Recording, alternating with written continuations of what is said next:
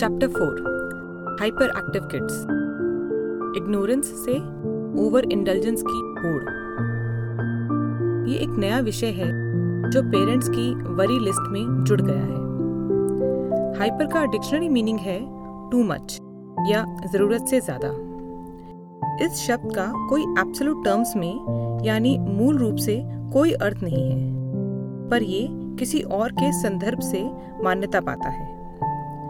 अगर किसी के पास मेरी सोच समझ से ज्यादा कुछ है तो मुझे उसे हाइपर कहने का हक मिल जाता है।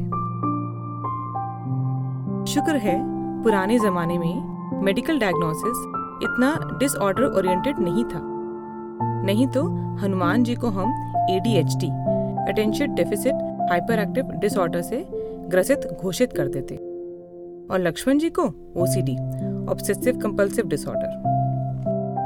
आज मॉडर्न मेडिकल साइंस इतनी तरक्की कर चुकी है कि हम हर किसी को डायग्नोस्टिक डिसऑर्डर के रूप में ही देखते हैं। ऐसे में अगर कोई बच्चे को किसी हाइपर एक्टिव या किसी डिसऑर्डर का विक्टिम बताता है तो पेरेंट्स या तो उसे पूर्ण रूप से नकारते हैं या फिर इस ख्याल से इतने परेशान हो जाते हैं कि उसे दूर करने की धुन में मानो खो जाते हैं, और साथ ही खो जाती है वो क्षमता, वो प्रतिभा जो हमारे बच्चे में एक नए रूप में आई है।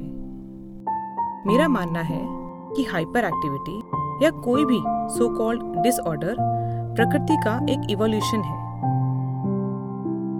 अगर आज आपके बच्चे के पास हाइपर एनर्जी है तो इसका इवोल्यूशन जरूर किसी कारण से हुआ।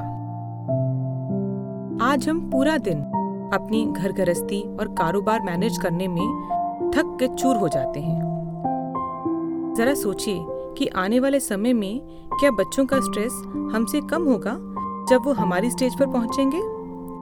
आज जब दिन ब दिन कंपटीशन बढ़ रहा है तो उनके समय तक आते आते क्या होगा?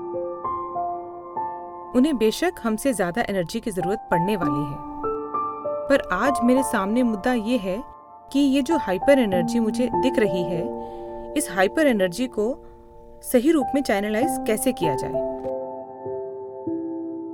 अगर हमें ये करना नहीं आ रहा तो इसमें बच्चे का क्या कसूर? तो आप जानना चाहेंगे कुछ ऐसे छोटे छोटे उपाय जो हम कर सकते हैं अपने सो कॉल्ड हाइपर बच्चों के लिए। बच्चे के रूम में या उनके आसपास बहुत सारी एक्टिविटीज के ऑप्शन रखते हैं, जैसे कि colours, drawing sheets, puzzles, carrom board, globe, magnets, clay, कुछ भी जिससे आपको लगता है कि आपका बच्चा इंटरेस्टेड होगा।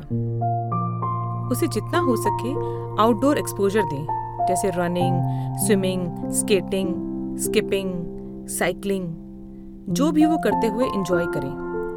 और यकीन मानिए वो ऐसी एक्टिविटीज को एंजॉय जरूर करेगा। पर यहाँ एक बात और कहूँगी कि ये एक्टिविटी करना इम्पॉर्टेंट है, इसमें सक्षम होना नहीं।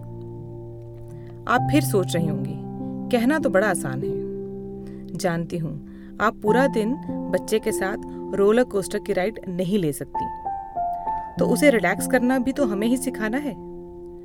उसे डीप ब्रीदिंग सिखाएं, और अगर बच्चा ये ना कर पाए तो उसे ऐसे गेम्स दें जिसमें ब्लोइंग का यूज हो, जैसे बांसुरी बजाना, सीटी बजाना, माउथ पीस बजाना, बबल्स ब्लो करना। ये सब एक्टिविटीज अपने आप डीप ब्रीदिंग सिखाती हैं। रिलैक्स करने में एक और बड़ी इम्पॉर्टेंट चीज है टच थेरेपी। वैसे तो आप ये थेरेपी कभी भी यूज कर सकती हैं, पर रात को इसका फायदा दुगना हो जाता है।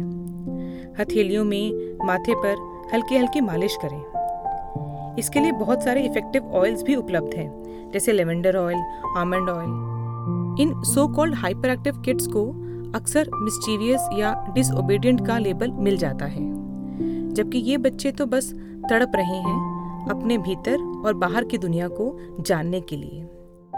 इसलिए किसी भी बच्चे पर कोई भी लेबल लगाने से पहले उनकी क्षमता को समझने की कोशिश करें।